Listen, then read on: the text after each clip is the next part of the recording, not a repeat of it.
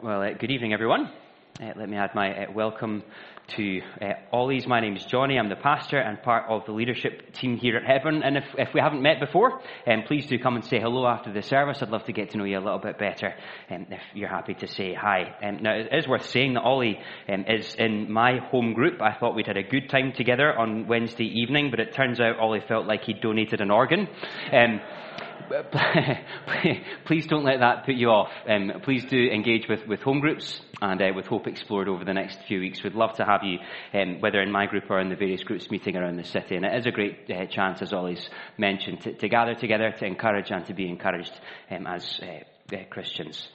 Now, we're going to be reading this evening from Malachi chapters 1 and 2, and it would be helpful uh, if you could have that open in front of you um, both as I read and then over the course of the next few minutes. And it'll be Malachi chapter 1 and verse 6. And we'll read to chapter 2, verse 9. Malachi 1, verse 6. A son honors his father, and a servant his master. If then I am a father, where is my honor? And if I am a master, where is my fear? Says the Lord of hosts to you, O priests who despise my name. But you say, How have we despised your name? By offering polluted food upon my altar. But you say, How have we polluted you? By saying that the Lord's table may be despised. When you offer blind animals in sacrifice, is that not evil? And you, when you offer those that are lame or sick, is that not evil? Present that to your governor. Will he accept you or show you favor, says the Lord of hosts? And now entreat the favor of God, that he may be gracious to us. With such a gift from your hand, will he show favor to any of you, says the Lord of hosts? Oh, that there were one among you who would shut the doors, that you might not kindle fire on my altar in vain. I have no pleasure in you, says the Lord of hosts, and I will not accept an offering from your hand. For from the rising of the sun to its setting, my name will be great among the nations, and in every place incense will be offered in my name, and a pure offering. For my name will be great among the nations, says the Lord of hosts. But you profane it when you say that the Lord's table is uh, polluted and its fruit, that is, its food, may be despised. But you say, What a weariness this is! And you snort at it, says the Lord of hosts. You bring what has been taken by violence or is lame or sick, and this you bring as your offering. Shall I accept that from your hand, says the Lord? Cursed be the cheat who has a male in his flock and vows it, and yet sacrifices to the Lord what is blemished. For I am a great king, says the Lord of hosts, and my name will be feared among the nations. And now, O priests, this command is for you. If you will not listen, if you will not take it to heart to give honor to my name, says the Lord of hosts, then I will send the curse upon you and I will curse your blessings. Indeed, I have already cursed them, because you do not lay it to heart. Behold, I will rebuke your offering and spread dung on your faces, the dung of your offerings, and you shall be taken away with it. So shall you know that I have sent this command to you, that my covenant with Levi may stand, says the Lord of hosts. My covenant with him was one of life and peace, and I gave them to him. It was a covenant of fear, and he feared me. He stood in awe of my name. True instruction was in his mouth, and no wrong was found on his lips. He walked with me in peace and uprightness, and he turned many from iniquity. For the lips of a priest should guard knowledge, and people should seek instruction from his mouth, for he is the messenger of the Lord of hosts. But you've turned aside from the way. You've caused many to stumble by your instruction. You've corrupted the covenant of Levi, says the Lord of hosts. And so, I make you despised and abased before all the people, inasmuch as you do not keep my ways, but show partiality in your instruction. Amen. This is the word of the Lord. Um, I'm going to pray and to ask God's help as we spend a few minutes thinking about it together. Let's pray. Our God and Father, we come before you in praise and thanksgiving this evening that you are a God who has spoken. And we ask that as we consider your spoken word together, you would help us to listen. That in doing so, we would be confronted and challenged and encouraged and rebuked, transformed by the work of your Holy Spirit, in order that we might love and honor you as we ought. We ask it in Jesus' name and for his sake. Amen. Amen. Well, um, some of you might have heard the news story that's been relatively big news in the United States um, over the past couple of weeks about a man called George Santos. Uh, Santos is an American politician. Uh, he won uh, an election to the US House of Representatives in December of last year. But before he was actually able to take office in January this year, reports began to emerge that he had misrepresented himself. Basically, he had lied about aspects of his life and career during the election campaign. He claimed to have undergraduate and master's degrees, for example, when it transpired he'd never graduated from university at all. Uh, he said that he'd worked as an investment banker with Goldman Sachs, uh, but the company had no records of him ever having worked there. And he claimed that his grandparents had been Jews who had escaped the Holocaust in Ukraine during the Second World War, uh, when they had instead been living in Brazil at the time. And in fact, when he was pressed on the fact that he wasn't Jewish as he had claimed, he responded by saying this Because I learned my maternal family had a Jewish background, I said that I was Jewish. Now, Santos's fall has been big news in the States. But he isn't exactly the first leader to be caught out for an act of misrepresentation.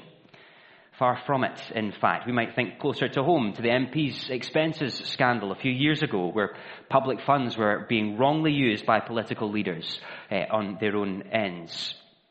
Perhaps we think of examples of, of business leaders in recent years, overinflating the values of companies before selling their stocks and making off with a fortune. And it isn't just in politics or in business. Very sadly, there are plenty of examples of misrepresentation among Christian leaders too.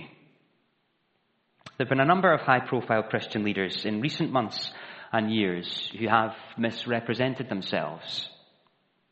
People who held themselves out as being above reproach, but who've actually been found guilty of sexual infidelity, of financial impropriety, of abuses of, of power and authority, and in some cases, a horrible and destructive cocktail of all of those things. Being called out for misrepresentation is a big deal in all kinds of leadership, not least in Christian leadership. And the reason I begin with that this evening is that we're going to be spending the next few minutes thinking about spiritual leaders, the leaders of God's people, being called out for misrepresentation. Only they aren't found to be misrepresenting themselves and what they're really like, first and foremost. Rather, they're found to be misrepresenting God and what He's really like. And that misrepresentation is a really, really big deal. Now, you might have noticed as we read the passage a few minutes ago that the folks in the dock in Malachi 1 and 2 are primarily the leaders of God's people. And if, you didn't spot that, just look again with me to chapter 2, verses 7 and 8. This is God, through his prophet Malachi, addressing the spiritual leaders of Malachi's day. And he says this For the lips of a priest should guard knowledge, and people should seek instruction from his mouth for he is the messenger of the Lord of hosts. But you have turned aside from the way. See, the priests, the, the, the, spiritual leaders of God's people in Malachi's day, had turned aside from God's way. And that was an especially big deal because they therefore weren't the only ones involved. Chapter 2, verse 8. But you have turned aside from the way, you have caused many to stumble by your instruction. See, their turning away from God was causing others to turn away from God. And as we'll see this evening, as we burrow in in more detail over the next few minutes, the instruction that was causing other people to turn away, well, at its root was a misrepresentation of God's standards to God's people. That's really the crux of our passage this evening. God's leaders misrepresenting God's standards to God's people. One author puts it a bit more directly than that.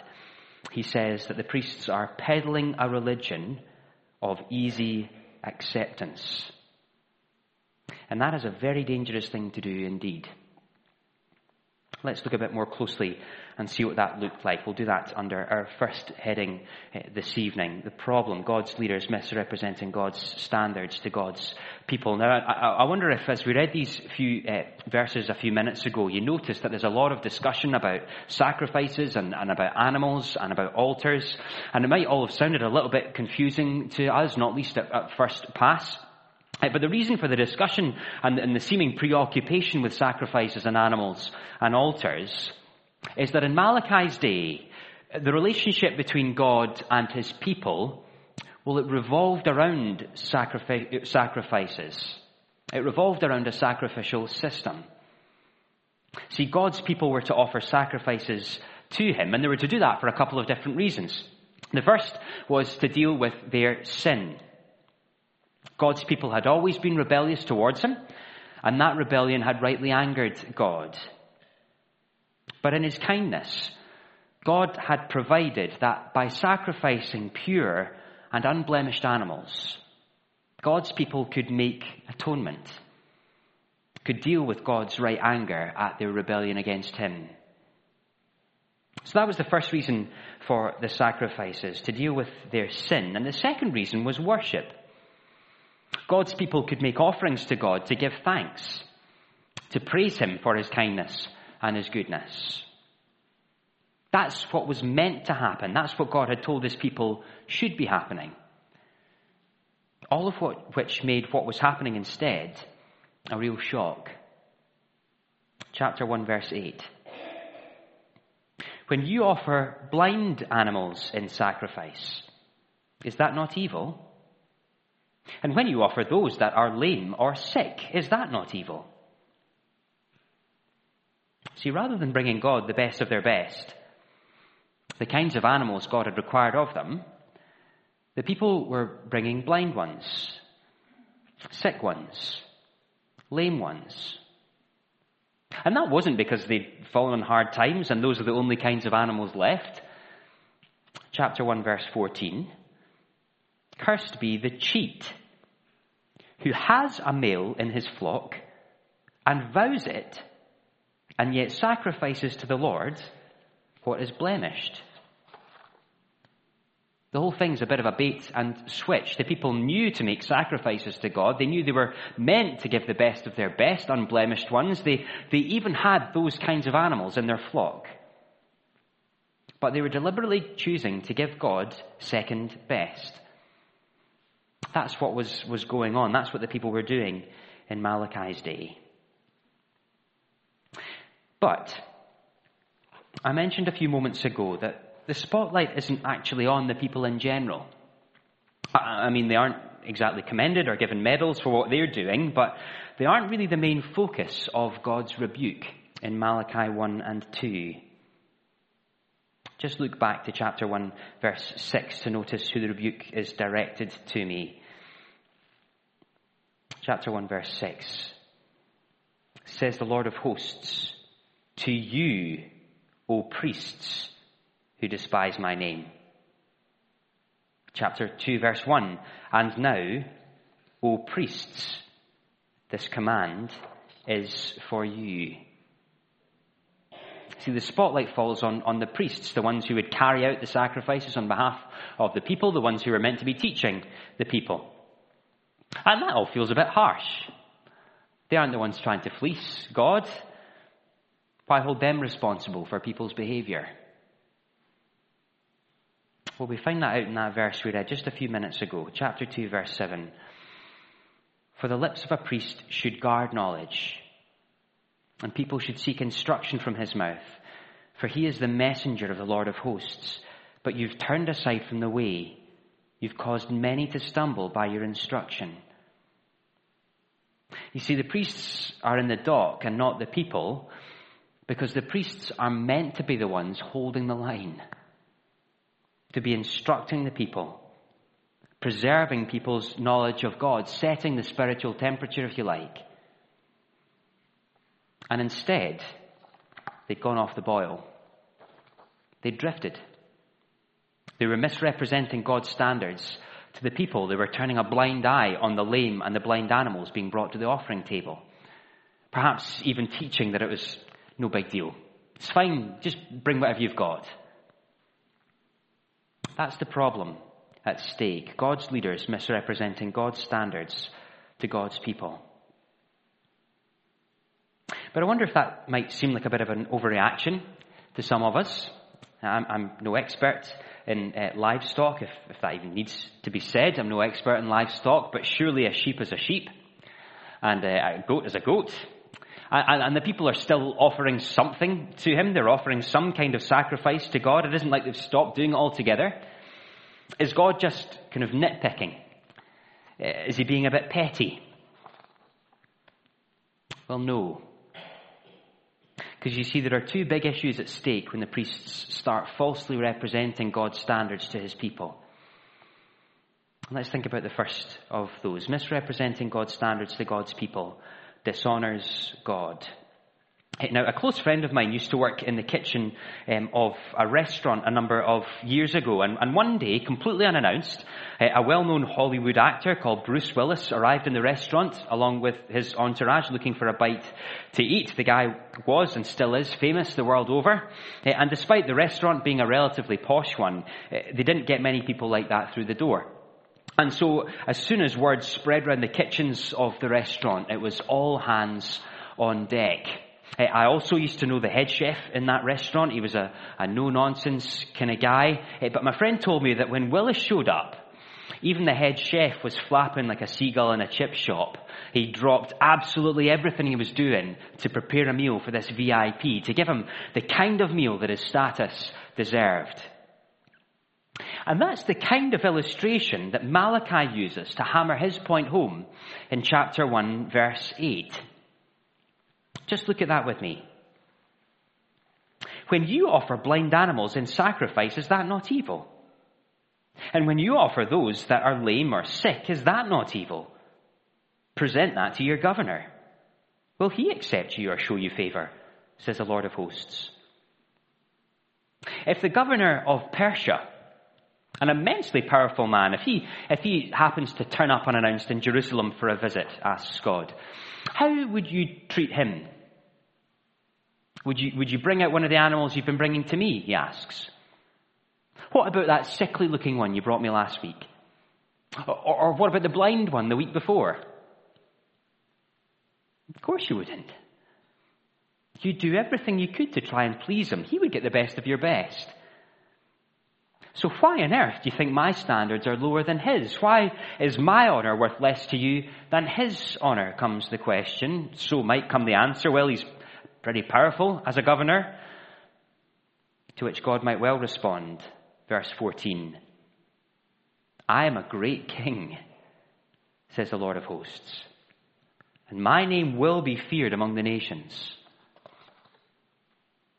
This is the Lord of hosts. This is the God of the universe, the one to whom one day every knee will bow. So, can you see? It's no wonder that God's honor is offended when instead of treating him like he deserves, well, they, they, they treat him as a second thought. That's the first reason for the charges leveled against the priests, God's honor. You see, by lowering the bar of what was seen to be acceptable to God, they were dishonoring God. But misrepresenting God's standards to the people didn't just dishonor God, if that wasn't bad enough. it also had horrible consequences for the people themselves. That's the second issue at stake in misrepresenting God's standards. Misrepresenting God's standards to God's people cuts them off from God's grace. Now, I'm going to ask you to exercise your imagination for a moment. I know it's a big ask on a Sunday evening, but please bear with me. I want you just to imagine for a moment that a doctor finds out that one of their patients has a serious illness. The doctor knows that there is a possible cure for that illness, but also knows that breaking the diagnosis to their patient isn't going to go down very well. So instead of telling their patient the actual prognosis, the doctor decides to tell them they've got a less serious condition than they really have. Perhaps even puts the patient on medication for the made up condition to keep the, the whole charade up. Now, to the patient receiving that news, it sounds like relatively good news. Things aren't as serious as I had feared. I'm, I'm not that sick. And it's good news for the doctor too. They get to avoid having a difficult and upsetting conversation with their patient. It's a win-win, isn't it? Well, not really. It feels better in the short term, to everyone involved perhaps. But you see, watering down the bad news, it doesn't do anything to deal with the problem. And if anything, it's only storing up an even greater problem down the track. And so it is with the priests of Malachi's day. You see, the sacrificial system wasn't just an arbitrary thing. God didn't decide on a whim that he fancied making the people give them some of their animals one day. No, he told them to do it because they were a rebellious people. They'd rejected him corporately and individually. And by rights, they shouldn't have been able to approach him, to, to have any relationship with him at all. And yet the animals were a way by which they could, by which their sin could be dealt with, by which they could come into his presence. Those sacrifices were actually an expression of God's kindness, of his grace towards them. And all of that means that what the priests are sanctioning, what they're teaching, even though it, it, might actually have made them look quite gracious and quite reasonable, well, it's actually cutting people off from the real offer of grace that God has extended. It's giving a very, very sick patient a very, very mild medicine. Just look with me again at chapter 1, verse 10. Oh, that there were one among you who would shut the doors, that you might not kindle fire on my altar in vain. I have no pleasure in you, says the Lord of hosts, and I will not accept an offering from your hand. Can you see they're cutting people off from the grace of God by thinking that second best is good enough? It's no wonder that God takes the priest's wandering so seriously. Misrepresenting God's standards both dishonors Him and it threatens people's relationship to Him. And we get a sense of just how seriously God takes this issue when we read the sentence that He hands down to the priests. It's graphic. It Might have made you flinch as I read it a few minutes ago. And, well, that's kind of the point. Chapter 2, verse 3. Behold, I will rebuke your offspring and spread dung on your faces, the dung of your offerings, and you shall be taken away with it. You see, dishonoring God and causing his people to stumble are serious, serious issues. And so God promises to judge the priests in a horrible and a graphic way if they will not turn to him. Now, that's what I think is going on in Malachi chapters 1 and 2. But it is always important to ask what does any of that mean for us? It might feel pretty remote from our experience. I suspect most of us won't have given much thought this week to animal sacrifice or priests or dung, even. It's a world away from 21st century Aberdeen. But let me just say that it really, really isn't. Think back to the idea we opened with a few minutes ago a Christian leader misrepresenting the truth. See, when that misrepresentation is about their own behavior, that's really, really bad. But can you see just how damaging this other kind of misrepresentation is? Misrepresenting God and God's standards to his people.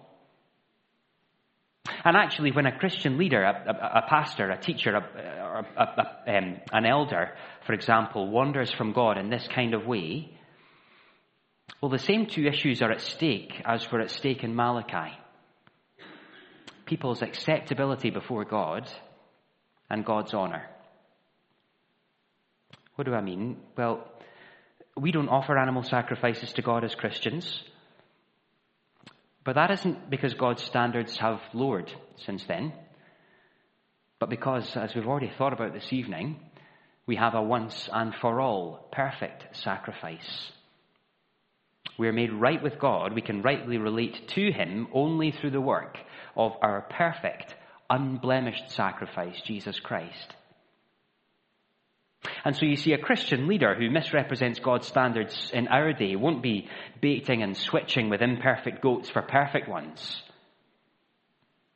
No, for a Christian leader to misrepresent God's standards will involve teaching that something, anything, other than the cross of Jesus is good enough to make us right with God. Let me say that again. All that's needed for a Christian leader to misrepresent God's standards today is to teach that anything other than the cross of Jesus Christ can make us right with God. Now, you might think that that could never happen in a church like Hebron, uh, because we're a Bible church and, the cross is always central to what we do here. We've been clear on that issue for well over 100 years now, and uh, we have, and I'm very, very thankful for that indeed. And uh, yet, history, and in fact, recent Scottish history, is littered with churches who've been where Hebron is now. Absolutely committed to the cross. But who over time have begun just to drift a little bit. Begun to downplay the seriousness of our sin as human beings. Because it's a bit of a downer, really, to tell people that they're sinful. People don't like hearing that kind of thing. Begun to downplay the cross Eh, because the idea of God requiring a blood sacrifice just sounds so primitive and primal in today's society. If there is a God, and that God is loving, then he would surely just love us regardless. Why would he even need something like the cross? I had a friend at university who um, identified as a Christian and she really struggled to get her head around the idea that Jesus claimed to be the only way to God because eh, she had a few sincere and very kind friends who were of different faiths. And she toiled and she toiled with this issue until eventually she happened to bump into some folks who claimed to be Christian teachers, claimed to be representing God, and told her that what really matters when it comes to the Christian faith is that you're sincere no matter what religious stream you subscribe to, that if you, if you really believe it, you believe it with all your heart, then God will save you in the end, whoever that God is. And it was a bare faced lie. The Bible is crystal clear. Trusting in the cross of Jesus Christ is the only way we can approach a good and a right God. And by convincing her otherwise, as gracious and inclusive as they might have seemed, and as gracious as inclusive as they might have wanted to make God seem, those leaders caused her to stumble from the real grace of God in the gospel. It really is that serious. That's what it might look like in practice for a Christian teacher to misrepresent God's standards today, teaching that anything other than Jesus can make us right with God. And just as Christian leaders need to be warned of that danger, so too do all Christians. My friend's situation is proof of that. If teachers are in danger of teaching it, then, well, Christians are very often in danger of believing it. The only grounds that you or I have to be certain that God accepts us is the cross of Jesus. And so if you are a Christian and you hear someone misrepresenting God's perfect standard, misrepresenting our need for a perfect sacrifice in Jesus, Well, don't swallow it because it isn't true. Stick with the cross of Jesus. It's the only safe place to be. Now, if you are here this evening and you wouldn't describe yourself as being a Christian, all of that might sound like a bit of a surprise. Uh, and even the content of our passage this evening might seem a bit out there and a bit unusual. Not least the idea that we're in trouble with God at all, uh, that we need to be made right with Him, and that we can't do that ourselves. But you see, the Bible is very, very clear. We are in serious, serious trouble with God. And yet He has made a way. The only way we can uh, confidently approach Him is through the death, not of, of lambs or of goats, but of His perfect Son, Jesus. And so the question that leaves all of us with this evening, whether we've been a Christian for a long time or have yet to make a decision, is whether we have or will acknowledge our need of forgiveness as someone who has rebelled against him. Whether, whether we will ask him for his forgiveness. And whether we'll take hold with two hands, cling so tightly to that once and for all perfect sacrifice of the Lord Jesus. Now, there is one other line of, Mal- eh, of application of Malachi 1 and 2, I think, and with this I will close. Remember the other reason that God was exercised by uh, the priest's behavior. He was exercised because, eh, well, it was cutting people off from God's grace, and that was a serious thing, but he was also exercised because it was undermining God's honor. God was being dishonored by, by people misrepresenting him and giving him second best. And Christians today don't make sacrifices to atone for our sins in quite that same way. We don't try and make ourselves right with God. And yet we do offer sacrifices to God. The apostle Paul tells Christians in Romans 12 to present your bodies as a living sacrifice, holy and acceptable to God, which is your spiritual worship. Paul says that people who've been rescued by Jesus and that once and for all perfect sacrifice, who are at peace with God, made acceptable before Him, we are called to sacrifice. Not to make ourselves right with Him, but as an act of worship. And that sacrifice is an all of life thing, says Paul. We are to offer our bodies to Him, our whole selves. And so you see another way a Christian teacher might misrepresent God's standards is by suggesting that, that just isn't true. That God doesn't really mind what I do with my life if I'm a Christian.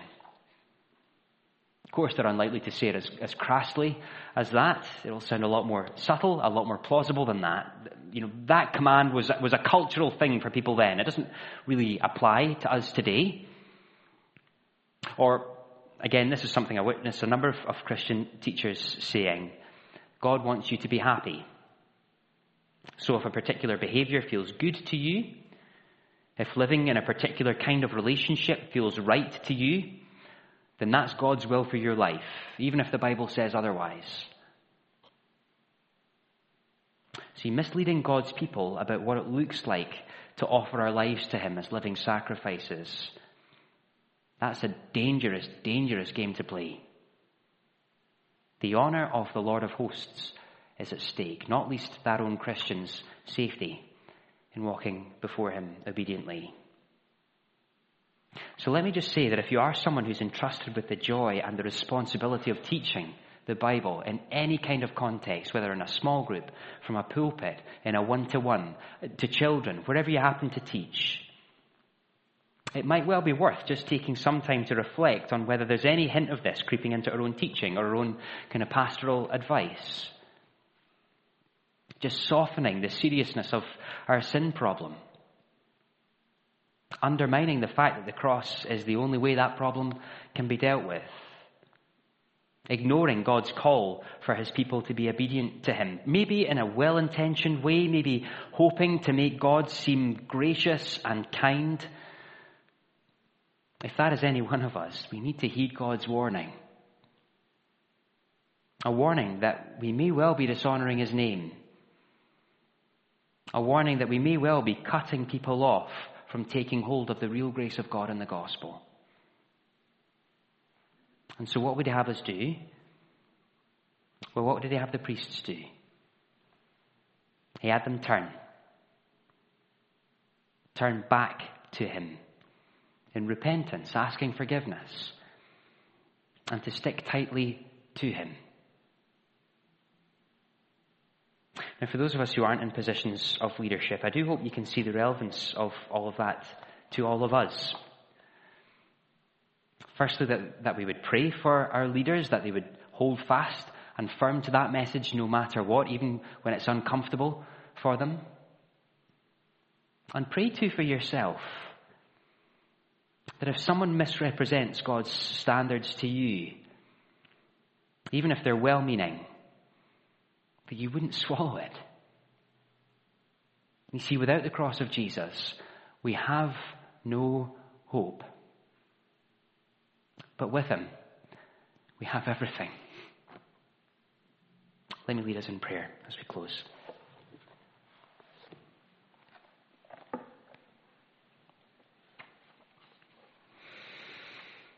Our God and Father, we praise you as a good and right and perfect God. And we acknowledge our own rebellion against you, rejection of you, disobedience towards you, even now, which should by right separate us from you. And so we thank you and we praise you for our once and for all perfect sacrifice, Jesus Christ, and for his death in our place.